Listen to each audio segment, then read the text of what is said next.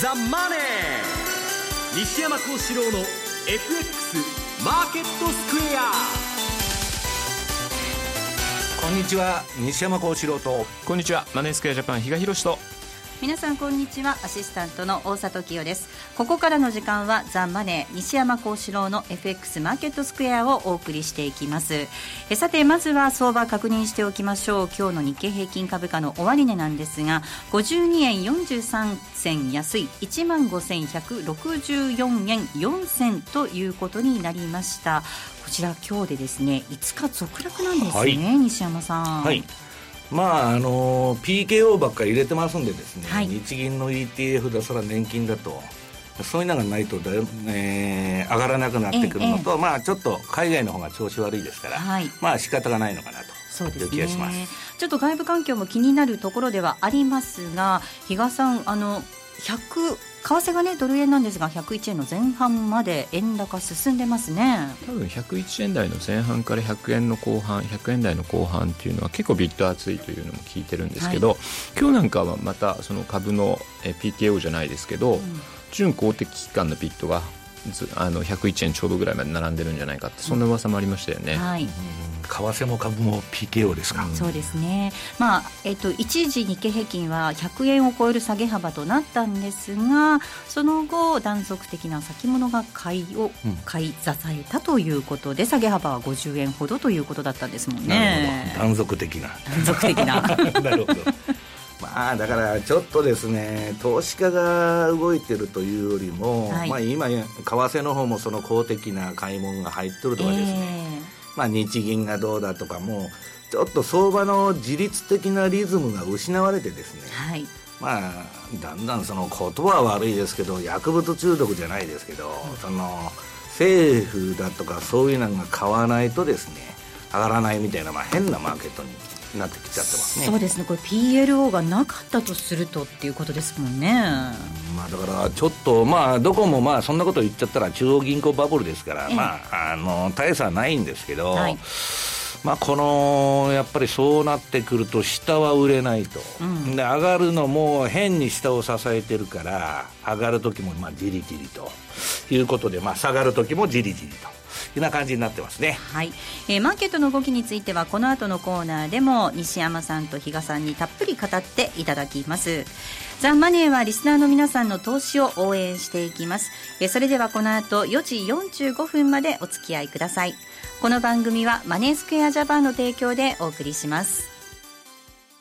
北海道の皆さん、ラジオ日経とマネースクエアジャパンは共催で8月2日土曜日、札幌駅徒歩5分の秋大研修室で無料投資セミナーを開催します。講師はおなじみ金融ジャーナリスト川口和明さんほか、素敵なプレゼントが当たる抽選会も。お申し込みは、ラジオ日経の M2J 全国セミナープロジェクト札幌セミナー専用ウェブサイトで受け付けています。抽選で120名様を無料ご招待。締め切りは7月30日。ラジオ日経では、大和ハウスの協賛で、7月26日土曜日 JR 大阪駅前ヒルトン大阪にて公開録音土地活用セミナーを開催します東京大学大学院教授伊藤元重さんの基調講演や税理士による相続土地活用セミナーなど充実した内容でお送りしますお申し込みはラジオ日経ホームページからどうぞ。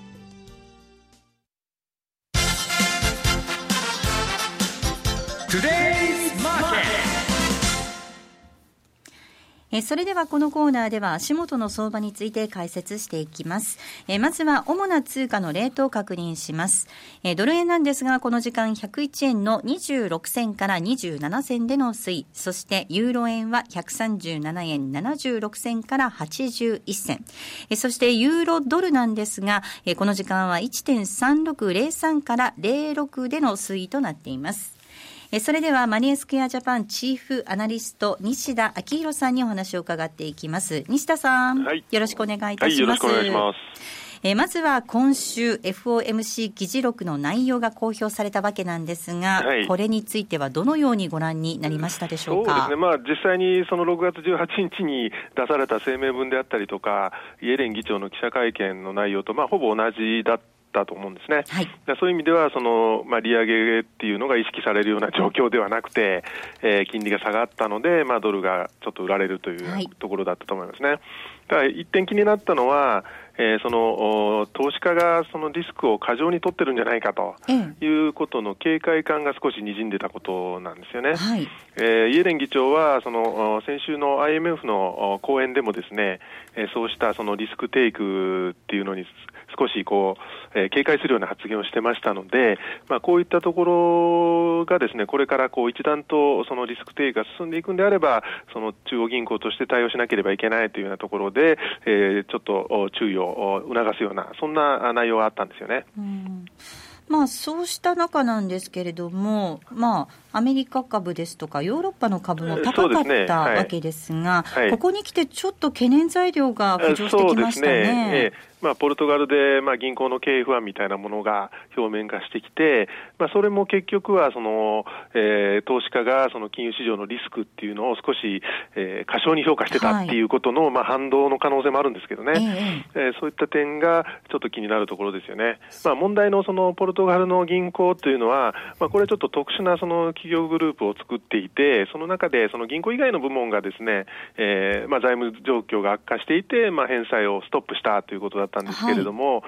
はい、なんか昨年の終わりぐらいからですね、まあ、そのグループ全体でその不適切な会計とかがまあ指摘されてたりとか、ポルトガルの中央銀行もその点を認識していて、まあ、会計監査を厳しくするようにっていうような指示を出したりとかしてましたんで、まあ、そういう意味ではその全体に広がっていくようなイメージではなくてですね、まあ、個別の事象である可能性の方が高いのかなと今のところは思ってるんですけれども、はい、まあ、あのこれをきっかけにですね、まあ、金融市場のそのリスクに対する、えーまあ、楽観論っていうのが少し修正されてくるとすれば、それは悪いことではないかなというふうに思いますね。うんまあ、それもあってで、あってなんでしょうか、ちょっと相場が少しこうふ動いてきた感じもありますけれども、そうですね、まあ、少しずつ動いてきたっていうところで、はい、まあ、あのまだその今までのこのややこう過剰なリスクテイクからリスクオフっていうふうに、えー、動いてくるとすると、まあ、ドル円なんかは特にその円が買われるような局面というのはですね、ひょっとしたらもうちょっと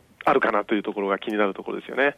で、えーまあ、ドル円今、えー、と101円の前半というところで、はい、まあ昨日は101円にこう接近するような局面もありましたんで、えー、まあ、この101円台キープできるかっていうのは結構重要かなと思ってますね。うん、まあ、今年に入ってこう4度ぐらいですかね、101円を割れた局面もあったんですけれども、そこではまあすぐに101円台に戻ってるんですよね。はい、ですから、ここは結構重要な節目になろうかと思いますんで、うん、えー、まあこれが101円割れて、しばらく続くようであればですね、またちょっと下値も警戒しなきゃいけないというような形になってくるのかなというふうに思ってますね。はいさあ、来週の予定なんですが、どのあたり注目されていらっしゃいますか、はい、そうですね、まあ、FOMC の議事録との関係もあって、来週は15日、16日に、えー、FRB のイエレン議長の議会証言があります。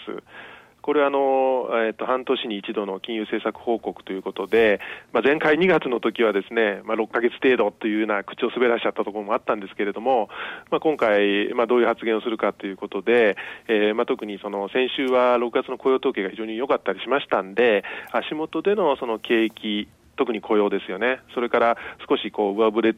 つつあるように見えるその物価に対する判断っていうのが、まあ、変わるか変わらないか。これまではその労働市場の改善はまだなお不十分であって、えー、金融緩和必要だっていう姿勢をずっと、えー、保ってきてますから、そこが変わるとすると、少しサプライズになるかもしれないなというふうに思ってますね、はい、また小売りに関する指標なんかも出てきます、ね、そうですね、経済指標では小売売上高、それから地区連銀の経済報告、ベージュブックが出てきますんで、まあ、自動車販売なんかね、どんどん数字はいい数字が続いてますんで、はい、そんなに悪いえー、状況ではないと思うんですけれども、これらで足元の状況をまあチェックしたいというところですよね、はい、また中国の GDP なんですが、これについてはどんなふうにご覧になってますか？そうですね、まあ、市場予想7.4%ということで、まあ、あの一時期ねこうだ、景気の減速感というのが強まるような局面がありましたけど、はい、ここへ来てやや持ち直している状況かなというふうに思います。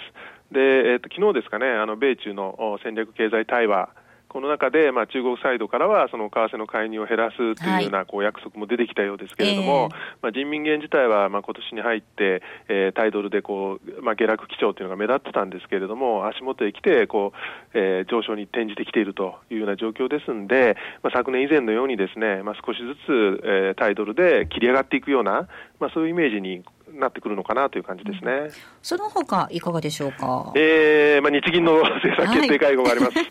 まあ今回はですね、まあ4月に発表したあの経済物価情勢の展望。いわゆる展望レポートの、まあ、中間評価が入りますんで、少し前であれば、この中間評価をもとに追加緩和するんじゃないかっていうような期待もあったんですけれどもね、え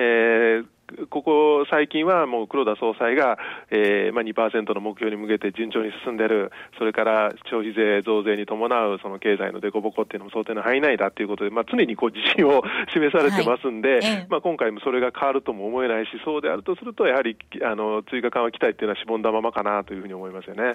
まあ、それと最後、オーストラリアの中央銀行、はい、えー、準備銀行のまあ議事録が発表になります。で、えー、と前回の 会合の後、スティーブンス総裁が、うん、あの投資家はその5ドルが大きく下落する可能性を過小評価しているというようなことで、はい、えー、まあ、5ドル高に対する、まあ、口先介入を行ったわけですけれども、えー、まあ、それにに類似したようなですね、えー、中内部で5ドル高に対する懸念が強まっているような、まあ、そういう内容が見て取れるとすると、少しまた5ドルがあ調整するというような可能性があるかもしれませんね。はい。西田さん、ありがとうございました。はい、どうもありがとうございました。さあ、ここまでは西田さんにお話を伺いました。さて、西山さん、はい、えー、まずはアメリカの株式市場見ていきたいと思います。はい、まあ、高値つけた後なんですけれども、ここに来てちょっと警戒感が強まるような動きになっています。ええー、と、決算発表も出てくるんですが、そうですね。まあ、決算発表もあれですし、まあ、あのー、ファンドもまあ、えー、下半期始まりましたから、まあ、さて何やろうかと、はい、で私もなんかミーティングばっかしてですね、あんまりバイバイしとらんというですね、えー、先週はえらくドタバタやったんですけど、はい、今週は開店休業みたいな話で、まあ、ちょっと他の方に忙しいみたいなことだったんですけど、うん、ちょっとですね、あのー、ニューヨーク・タイムズ、はい、これがまあ7月9日に、まあ、全てがバブルと。はいまあ、題する記事をですね、うん、えー、まあ、新聞で大々的に書きまして、まあ、すべてっていうのは、まあ、全部の商品がバブルしとるというようなことで、まあ、ちょっと警戒感が高まってると。ただ、まだ、あの、1万、えー、6900ドル台ですか。すね、まあ、あの、どうってことないんですけど、なんか気味が悪いなと。いう、ちょっとですね、ざわついてきて、で、まあ、テーボラテーボラっつって動かないんだけど、ちょっとこの夏場にですね、まあ動くんじゃないかと。まあむしろ動いてほしいという、まあちょっとファンドのですね、思惑もありましてですね、まあいろいろ、えー、まあ下げれば下げたで、まあ、えー、それ、売りで取る人もいるんでしょうし、おしめ買いする人もいるんでしょうし、まあ、ちょっと動いてほしいなというような話が、まあ、あの、多いですね。で、まあ、昨日、まあ、あの、先ほど話に出てたポルト、ポルトガルの、まあ、財閥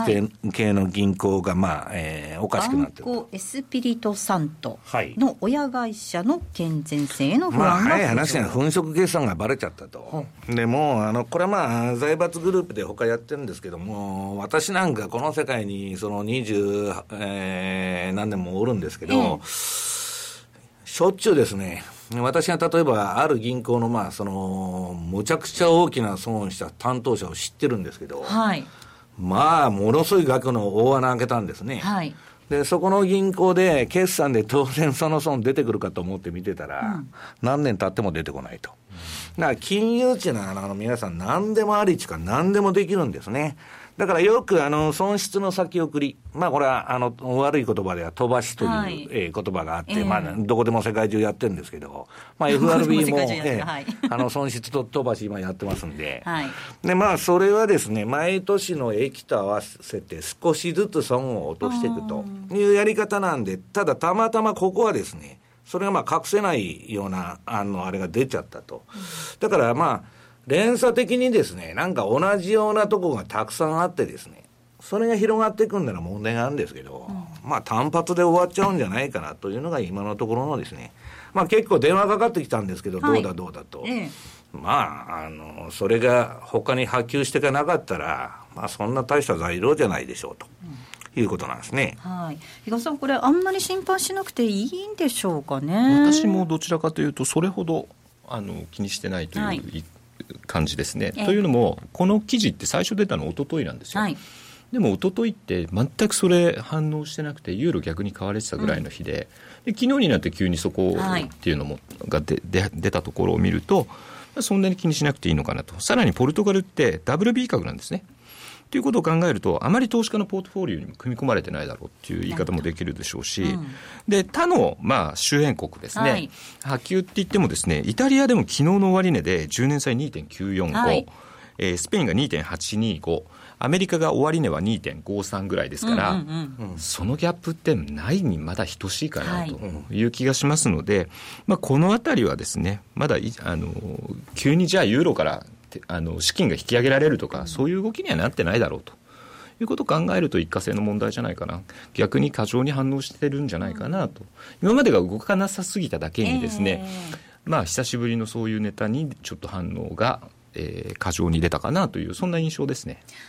まあ、動くための理由付けを探していたような感じもしないでもないですけど、ただ西山さん、ここまでね、はい、株だけではなくて、債券も上がっていた、それから不動産も一部ではバブルになっていたと、い、いうことで、何でもかんでも上がってました、ね、不動産は世界中バブルのような気がしますけどね、私はね。えー、で、まあ、何でも上がってるんですけど、まあ、これが何でも下がるようになるには、やっぱアメリカの株が下がった時や、うん、えーダメになると、はい、だから今のポルトガルだとかですね、まあ、中国の一部でなんか下がってるとか、そんなあんま聞かないんですね、やっぱりそのニューヨークダウないしはまあアメリカの株が下がらないといけないと。で今あの今日の話はですね、はい。えー、先ほどのまあいろんなまあ不穏なまあ全てがバブルという話が出てきてるんですけど、これですね、ものすごく難し難しくて、ファンドの間でも見方が分かれてるんです。はいで、ファンドは当初、今年をどういう年だと位置づけてたかというとですね、はい、おしめ買いの年と。今年はね。はい。はい、で、その心はというとですね、あの、今日のまあ資料に持ってきたんですけど、まず来年、うん、あの、まだ今年の相場半分残っとるのにですね、何を来年のこと言っとんだと、今の相場の話しろと。いいね、いう、ね、鬼が笑うんですけど、あの、これまで過去ですね、1940年代から今まで、中間選挙年のですね、翌年のニューヨークダウ、めちゃくちゃ成績がいいんですね。今、あの、えー、っと、これ18連勝中かな。はい、えー、確かそうなってると思うんですけど、ええ、で、まあ、1943年、47年、ずらーっと来てですね、2011年まで、うん、平均ね、えー、この18回中間選挙の翌年の年の、あの、ニューヨークダウの上昇、騰落率を調べてみると、はい、15.9%なんですよ。はい、これ、中間選挙の翌年だけむちゃくちゃ上がるんですね、アメリカの株っていうのは。どういうわけか。で、なおかつですね、えー、5の年。はい。まあ、こんな私、アノマリーはあんまり信じてないんですけど、ただね、運用者は結構験担ぎますんで、これ確率にかけるゲームですからね。うん。だけどまあ、私はね、中間選挙の翌年のは重視しとるんだけど、まあ、5の年っていうのは、私はあの、当たらなかった記憶がありますんで、な、な、何かというとですね、1905年から、1915年、1925年と、はい、まあ、10年おきに、ね、10年おきに5の年が来ると。はい。と、1905年から始まって、1995年まで、すべて上がっとったんですよ。で、私は2005年の相場は絶対上がると。いうふうに思いまして、はい、株の先物やってたらやられちゃったと。要するにやられたっつっても2005年は若干の陰線に過ぎなかったんですけど、だからほとんどまあ、ね、ええ、影響はないようなあれなんですけど、ええ、上がると信じた頃にやられるんですね。で、今のところとにかくあのー、10連勝してきたんですけど、10年ごとに5の年は。はい、えー、10勝1敗でですね。で、それが来年2015年ですから。うん、だからまあ、来年は期待できるとみんな思ってるんです、運用者は験担いで。はいえところがですね、来年上がるためには、ここはまあミソなんですけど、はい、今年の相場でどっかヘルシーコレクションが欲しいなと、うん、健全な調整ですね。で、これもまあ今日の資料にあるんですけど、まあいつも持ってきてますですね。もうあのニューヨークダウは、えー、今回の QE1 相場から上がってですね、64ヶ月が経過してるわけですから、はい、これはちょっとそろそろやばいだろうと。うん、まあ上がりすぎだろうということで、ね、今見てるシナリオはこれ当たるかどうかわからないんですけど、えー、今日の後半でも出てくる、まあ、イエレンがですね、なんとなく、えー、出口戦略に失敗しましてですね、失敗というかですね、えー、市場がちょっと反抗してですね、うん、秋口に、まあ、ちょっと調整が入るんじゃないかということをみんな言ってるんですね。はい。まあ、以前、米国株5年周期説なんていうのもありましたけれども、ええ、まあ、2015ということで、5が重なる5に、5の年と、あとさらに今年は、はい、来年は中間選挙の翌年っていうことですので。はいはい、だから来年には私は期待してるんですけど、来年上がるには今年もうちょっと下がらないとだめなんじゃないかなという気がしとるんですね。だから、じゃあちょっと、今後の相場が難しくなるんですけど、まあ、それはあと、まあ、もう FRB の政策でですね、これ今、あの、未知の領域、はい、出口戦略に向かってますんで、これが成功するかどうかなんですよね。で、成功するかどうかというのは、長期金利が上がらなかったら成功するんだけど、長期金利が上がっちゃうと、多分どっかで失敗して、株も調整が入るんじゃないかと。いうのがですね、えー、先週から今週にかけて私がファンド税とミーティングしたことの結論なんですけど。はい。ここまでは、えー、トゥデイズマーケットをお送りしました。あのロングセラーラジオソニー EX5M2 好評発売中高級感あふれる大型ボディに大口径スピーカーを搭載短波放送のほか AM、FM も受信可能です卓上型ラジオ EX5M2 乾電池 AC アダプター付きで税込1万8360円送料500円。お申し込みお問い合わせは0335954730ラジオ日経通販ショップサウンロードまで。CD 金井さやかの90日で仕上げる TOEIC テストステップバイステップコーチング好評発売中。500分にも及ぶ音声ファイルとボリュームたっぷりの PDF ファイルを1枚に収納。しっかり確実にテストに向けた指導を受けることができます。お値段は税込5400円送料500円。お申し込みお問い合わせは0335954730ラジオ日経通販ショップサウンロードまで。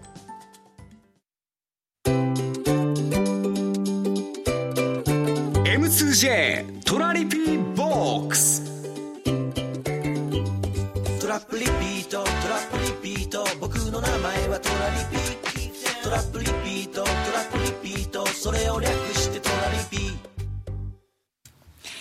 えさてこのコーナーではえー、FX 取引の考え方について比嘉さんに教えていただくコーナーです。えー、引き続き私がバーチャルのトレードに挑戦をしております。えー、今週なんですが、ちょっと損が比嘉さん膨らんでしまいました。ええはい、というのもですね、えー、オーストラリアドル円なんですけれども、はい、95のストップかなんかが引っかかったそうなんですね。ストップでえー、っとですねストップ決済されちゃったんですね、はい、昨晩なんですが、うん、でここで 6, 6万円ほど の損失となってしまいました、はい、ただ一方で、ニュージーランドドル円のトラリピはしっかりと1000円ずつの利益っていうのを積み重ねてくれていますので、えー、今週は新しいトレードっていうのはちょっとしなかったんですけれども、うん、逆にちょっと一度ストップがついちゃったんで、はい、まあ、あの気持ちを入れ替える、はい、リセットするっていうふうに捉えればいいのかなという気もしないでもないですね。えー、というのもああの今週に関して言うと実は私とあの津田もですね、はい、えー、ポンド円をちょっと面白いんじゃないの？っていうことで月曜日のレポートなんかでも推奨しててやってたんですがその加減190 174だったのが昨日あっさりとスルッと抜けちゃいましてですね、うん、えっと全然トラリピも1回ぐらいしか実は自分たちもワークできてないと、えー、でただ、えっと、今回そのトラップリピートとかトラップトレードじゃなくてですね、はい、私あのポイントポイントみたいなところで逆にポンドって週足が全く崩れてないんですよ週足の形が綺麗だったっていうのがあったんでそこあのそのポイントポイントになりそうなところには逆に買いをバーチャルで持ってみて、はい、それでやっぱり私もですね昨日なんかだと6万ぐらいまで評価損までいったのかな、うんうん、で今ちょっと少し戻してきてますけどとはいえだからまだこれ持ってようかなと。実は思ってたりとかするんですね。でじゃあどこでストップストップって言ってたじゃん。って言われるとあれなんですけど、はい、一つの目安として私考えてるのは、まあ、西山さんがよくおっしゃいますよね。最初に預かあの預かりというか、あの資金として準備してた部分。これのまず10%がなくなったら確実に外しましょうと、うん、一旦そこで相場を冷静に見直しましょうっていうのがありますんで、はい、まあ、20万までとは言いませんけど最悪20万までいった時には、まあ、あの当然今のポジションというのは手しまうっていうようなこともありでしょうし、うん、場合によっては10万ぐらいのところまで行くんだったら1回ちょっと整理をしようかなぐらいの感覚。だから先ほど昨日なんかのポンポンドの下げっていうのも結局あのポルトガルの問題がかなり多い、はいえ。ー、で先週分の実はただ上昇分をほぼ吐き出したかなということなんで、うん。うんうん、特になんか新しいセッションに入ったっていうそんな感じでは見てないんですよ。だったらもう少しですよね。それをそのまままだあの維持していくっていうのもありかなと。逆に、えー、っと金利なんかを見ててもイギリスの2年債もだからその煽りを受けてちょっと,、えー、っと逆に金利が低下してるんですね、はい、ここのところを見ると。でまあそれはしょうがないかなと。逆に言うとそういうあの周りの国がおかしな動きになってるんでドイツの債券だとか、まあ、イギリス債の方に、えー、お金が一時的に流れて金利が低下したんでポンドが売られるというこれももう理屈としては理にかなったこと、はいええ、でもそれも一時的だろうというような感じなのでまあそうですね。冷静にそういったところでちゃんと心の準備をしておくかどうか。だから別に今回ストップがついちゃったからっつってそれを悲観的に受け止めることは決してないのかな、と。これがずっと続いちゃうとちょっと困るんですけど、えー、まあ、今回はそうなった。じゃあ仕切り直しましょうと。いうような気持ちの切り替えが今は重要なのかなって、そんな気がしてますね。西山さんが私のバーチャルの講座見て笑ってるんですよ、いやいや笑ってるんですね、今週また儲からねえなっつって、あのー、西山さん、やめてもらえますか、ね、言うんじゃないかと思ったんですけど、あのですね、はい、いや、相場っていうのは損したり儲けたりしてですね、あれで、で、まあ私が思うのは、まあストップを、えー、えー、規律でですね、ちゃんと切っていくっていうのは、まあ、はい、大事なんですけど、ただ一つ言えるのは、あの、ニュージーランドとか5ドルというのは、金利が入ってきますんで、スワップが。はい、我慢してたら戻ってくることが結構多いんですよ。だからその辺の通貨は、ストップ幅をもうちょっと広げておくと、私なんかあんまりあの金利つくやつは切らないんですよね。あのだからちょっと、あの、金利ゼロのやつとか、あの、逆に払いの方はですね、はい、あの、すぐ切っちゃうんですけど、まあそういうこともちょっと柔軟にやっていく必要があるのかなと。いうことですね。はい。で、今まだ調子悪いですけど、大体夏場の相場っていうのはそんな調子いいってことは我々もなくて、まあ、秋以降ですね、あの、挽回してくると思いますんで、期待してますけど。そうですね、秋に向けて頑張りたいと思います。秋に向けてでません。秋から頑張って、今、あの、アウトボクシングしてたらいいんで。そうですか？はい。はい。ということで、私のようにもっと FX について知りたい、儲かるようになりたいという方なんですけれども、セミナーが比嘉さん、また予定されていますね。はい。えー、っとですね、全国セミナープロジェクト、はい、これはもう、あの、今年度も1年を通していろんな各地を回らせていただくんですが、はい、8月の2日3日ですかね、はい、えー、には札幌の方にお邪魔する予定にしております。で、土曜日、えー、日曜日の方ですね、西山さん、あるいは私の方も、ちょっと、あの、お話をさせていただく機会というのを設けておりますので、はい、まあ、あの、まだお申し込みでないという方は、この時期に、あの、このラジオ放送を聞いてですね、はい、お申し込みいただければなと思いますし、で、それとはちょっと別の部分で、はい、えー、7月の26日、真逆の沖縄の方へですね、はい、ワンデーだけなんですが、はい、ちょっとやっぱ基礎をしっかりとこういう時期だからこそ身につけてほしいということで、入門セミナーの方をちょっと急遽開催することになりましたので、まあ、あの、FX に興味があるという方、で、あと、トラリピ、こちらのの方にも興味がある。入門編と実践編やりますんで、しっかりと、そのセミナーでですね、あの、まあ、FX とは何ぞや、さらにはトラリピってこんなもんなんだ。こういうや手法なんだっていうのをですね身につけていただく場にしていただければなと思ってますんで、うん、どちらもあのマネースケアジャパンの方あの札幌セミナーに関してはラジオ日経さんの番組の方の、はい、あのホームホームページからもですね番組ホームページからもお申し込みいただけますんで、はい、ぜひこの機会にですねご参加いただければなというふうに思っております。はい、えー、たくさんのご応募お待ちしています。ここまでは、えー、M2J トラリピボックスをお送りしました。マネースクエアジャパンは FX は投機ではなく資産運用であるをモットーに特許取得済みのオリジナル発注機能や独自のリスク管理ツールの開発により今までとは違った取引スタイルを個人投資家の皆さんに提案しています。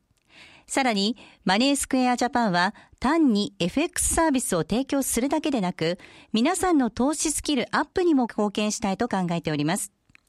具体的には、ご自身の理論的な投資判断のもと、FX 運用を行えるよう、経済や金融に関するしっかりとした知識、情報を提供する M2JFX アカデミアです。学長には著名な金融アナリスト吉田久志さんを迎え、誰でもファンドマネージャーという究極の目標を掲げ、多彩な教育プログラムを実施しています。FX を資産運用に変える。マネースクスクマネースクエアジャパン M2JFX アカデミアで一歩進んだ FX 投資を身につけてみませんか？M2JFX アカデミアの詳細はマネースクエアジャパンのホームページをご覧ください。マネースクエアジャパンが提供する外国為替証拠金取引は外国為替相場の変動や各国市場金利の変動により損失を被ることがあるほか、その損失は投資金額を上回る恐れがあります。取引説明書をはじめ、契約締結前交付書面などの内容を十分にお読みいただき、ご理解の上お取引ください。なお取引に際しては所定の手数料がかかります。金融商品取引業者関東財務局長金賞第296号株式会社マネースクエアジャパン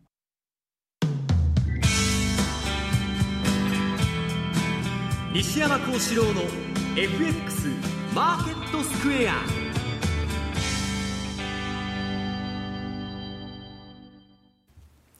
さて、このコーナーではマーケットの見方について西山さんにいろいろな角度で教えていただくコーナーです。えー、今日のテーマなんですが、FOMC 議事録に見えるイエレン議長の思惑ということでお話を伺っていきます。はい、まあ先ほど西田さんがですね、議長 FOMC 議事録についてはちょっと警戒感に合わせた感じもあるよなんてお話もしていましたが、ええ、まあテーブラがどうのこうのとか言っとるんですけど、はい、自業自得というか自分がですね テーブラにしといて何言っとんだと。まあ、ファンド勢はそういう反応なんですけど、はい、この人、いろいろ言ってるんですけど、そのまあ前もジャンク債バブルですね、この放送で取り上げた、まあ、警鐘を鳴らしとるんですけど、結局ですね、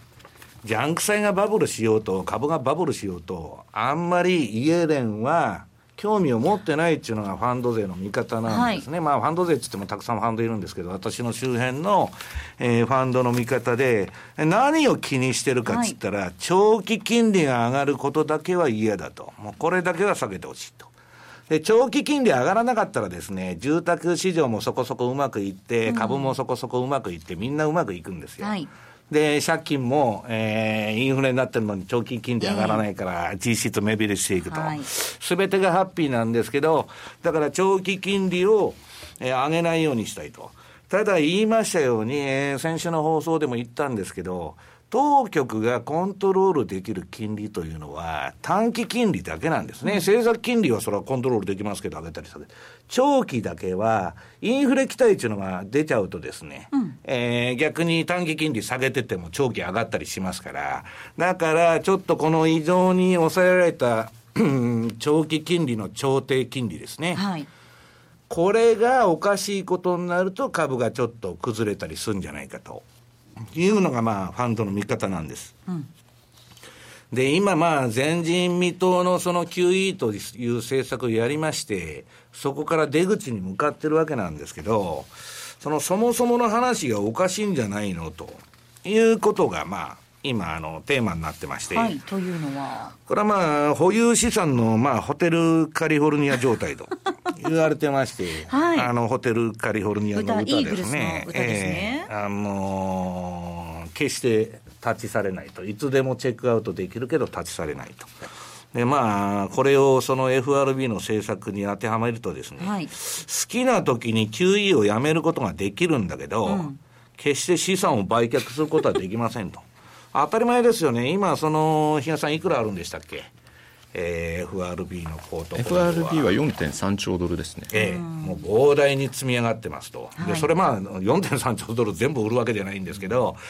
通常ならですね、小学生が考えても、えー、金利ゼロにしてやることなくなったんで、えー、量で今度は勝負しましょうと。で、金ばらまきましたと、資産買い入れましたと。そうすると、えー、普通、その QE をやめますと、金融の異常な状態から正常に持っていきますということになるとですね、まず今 QE3 はテーパリングでもこの秋に10月にも終了と。はい、で、その後はですね、資産売却なんです、普通は。バランスシート小さくしていきましょう。そうそう。はい、で、その後に金利上げというのが順番なんですね。うんはい、やったことの逆回しすればそうなんですけど、えー、ただそれはできないでしょと、うん、いうことで、ね、なんだかんだ言って、今、市場ではですね、この利上げというのが、えー、もう、うん、金融正常化になっちゃってるわけです。で、このポートフォリオはどうするのかって言ったら、まあ、満期で消化になったやつもしばらく買っていき、買っていくっつって、その、FOMC 議事録で言ってますんで、と量は減らないわけですよね、しばらく。で、これはもう、バブルが続くだろうと。いうことで、えー、まあ世界の主要25市場ですか、まあ今ちょっとまあ押したりしてますけど、まあ基本的にはもう相変わらずバブってるということなんですね。はい。だから、えー、その利上げでどうのこうのという話なんですけど、まずポートフォリオの量が全く減らないと。うん、で、もう一つは金利を上げるんですけど、上げてもですね、今ニュージーランドがやってるように、その連続利上げだとか、そういうことはないんですね。まあ、あのー、比嘉さんともよく言ってるんですけど、まあ、ちょっとぐらい、一回ぐらい上げてですね、またしばらく様子見みたいなですね。要するに、何のために利上げするかっつったら、あれだけいい雇用統計が出てるのに、あなた利上げしないんですかと。当たり前ですよね、ねその経済指標が、えー、上がってきたり、インフレが上がってきたらですね、当然中央銀行としては、インフレファイターですから、はい、要するにそのように、その金利の引き上げとかしなきゃいけないんですけど、うん、今のイエレンさんの話聞いてると、いつまででもですね、低金利のバブルでですね、一生バブルにしてやるみたいな話ですから、これはちょっと信任が落ちちゃうだろうと。うんだからこれはアリバイ作りのためにやりますと、はい、利上げは来年のいつか分かりませんけど、うん、でそれがですね前倒しされたところで、後ずれしたところであんまり影響ないんじゃないかと。だから、ポートフォリオの量が減らない限りは、うん、基本的にバブルは続いていくと。ただ、そううまくいかないのが市場ですから、はい、多分、日野さんどうなんですか？そのジャクソンホールだとか、9月の FOMC あたり、なんか動きあるんですかね？9月の FOMC はまだ何も私は考えてないんですけど、ジャクソンホールあたりから、これまでバーナンキさんのですね、まあ、あのレールをですね踏襲するっていうことを、うんまあ、バーナゲのコピーですからね、うん、悪いこと。っていうような感じを続けそこからどこまで家連職というのを出せていけるのかなと。それを問われるのがジャクソンホールになるんじゃないかなっていうのは私見てるんですけどね、僕はそんな家連職なんていうのは出ないっつって比嘉さんにいつでも言ってるん。です昨日とかも結構これでぶつかってたんですこの二人。そうだったんですね、あのいや歴代のねボルカーだとかグリーンスパンとか、まあバーナンキーっていうのはまあ誠実な人でしたけどまあ個性はみんな強烈なんですよ、うん、イエレンさんがそこまでのあれがあるかなというのはまあちょっと疑問なんですけどただ私が考えてるのはですねとにかく長期金利を上げないという政策をやってるんですね。はい、そうすると、まあこれ日本もあの、アメリカも同じことやっとるんですよ。うん、だから、まあこのところの放送でずっと言ってますようにですね、えー、政府の借金を減らすために、本来はまあ増税だとか、あるいは歳出削減ですね。なんか無駄遣いを減らそうということなんですけど、えー、それを金融抑圧という形でやるわけですから、まあ、ちょっとですね、えー、あのー、そういう意味では、えー、厳しい時代になってるなという感じがします。はい、そういう時代に備えるためにはどうすればいいか一言で。いや、もうあの分散投資しかないということですね。うん、はい、えー、資産が目減りしていくわけですから、預貯金だけでは。そうですね、はい、えここまでは西山幸四郎の FX マーケットスクエアをお送りしました北海道の皆さんラジオ日経とマネースクエアジャパンは共催で8月2日土曜日札幌駅徒歩5分の秋大研修室で無料投資セミナーを開催します講師はおなじみ金融ジャーナリスト川口和明さんほか素敵なプレゼントが当たる抽選会もお申し込みは、ラジオ日経の M2J 全国セミナープロジェクト札幌セミナー専用ウェブサイトで受け付けています。抽選で120名様を無料ご招待。締め切りは7月30日。ラジオ日経ポッドキャスト。過去に放送した番組の一部や、ポッドキャスト限定の番組を iPod などの MP3 プレイヤーでいつでもどこでもお聞きいただけます。詳しくはラジオ日経ホームページの右上にあるポッドキャストのアイコンからアクセス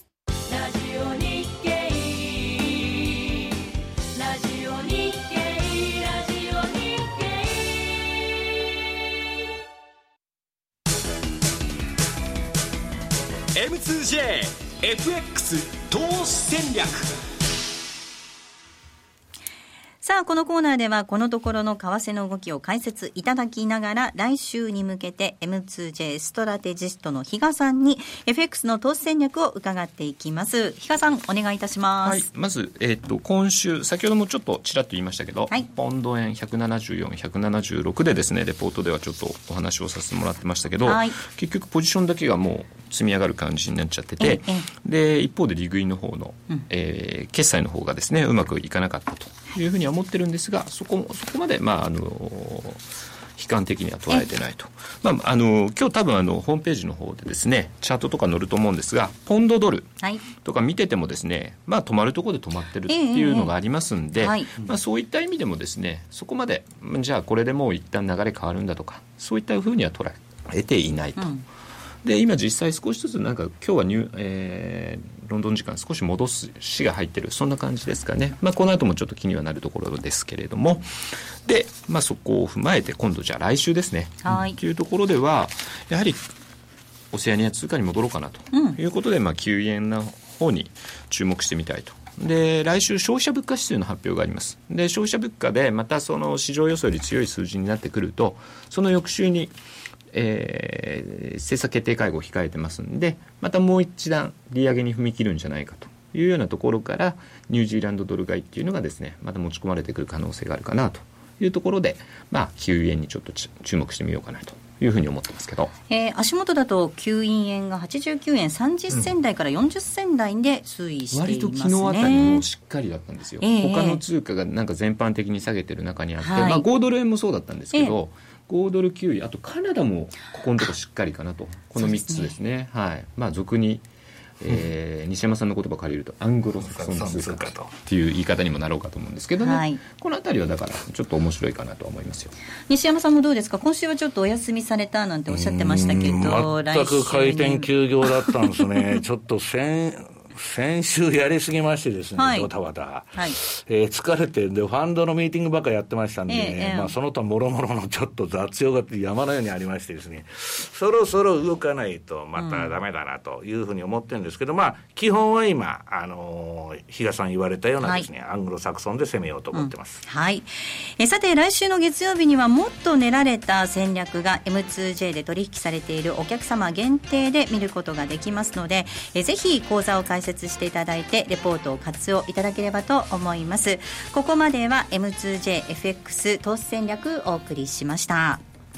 えさてお送りしてまいりましたザ・マネー、え西山幸四郎の FX マーケットスクエアなんですがそろそろお別れの時間近づいてきました。今日は本当にね台風が過ぎた後で暑くなりましたけれども、夏がやってきそうな感じになります。相場はどうなっていくんでしょうか。ここまでのお相手は西山幸四郎とマネースクエアジャパン比嘉宏と大里清でした。さようなら。この番組はマネースクエアジャパンの提供でお送りしました。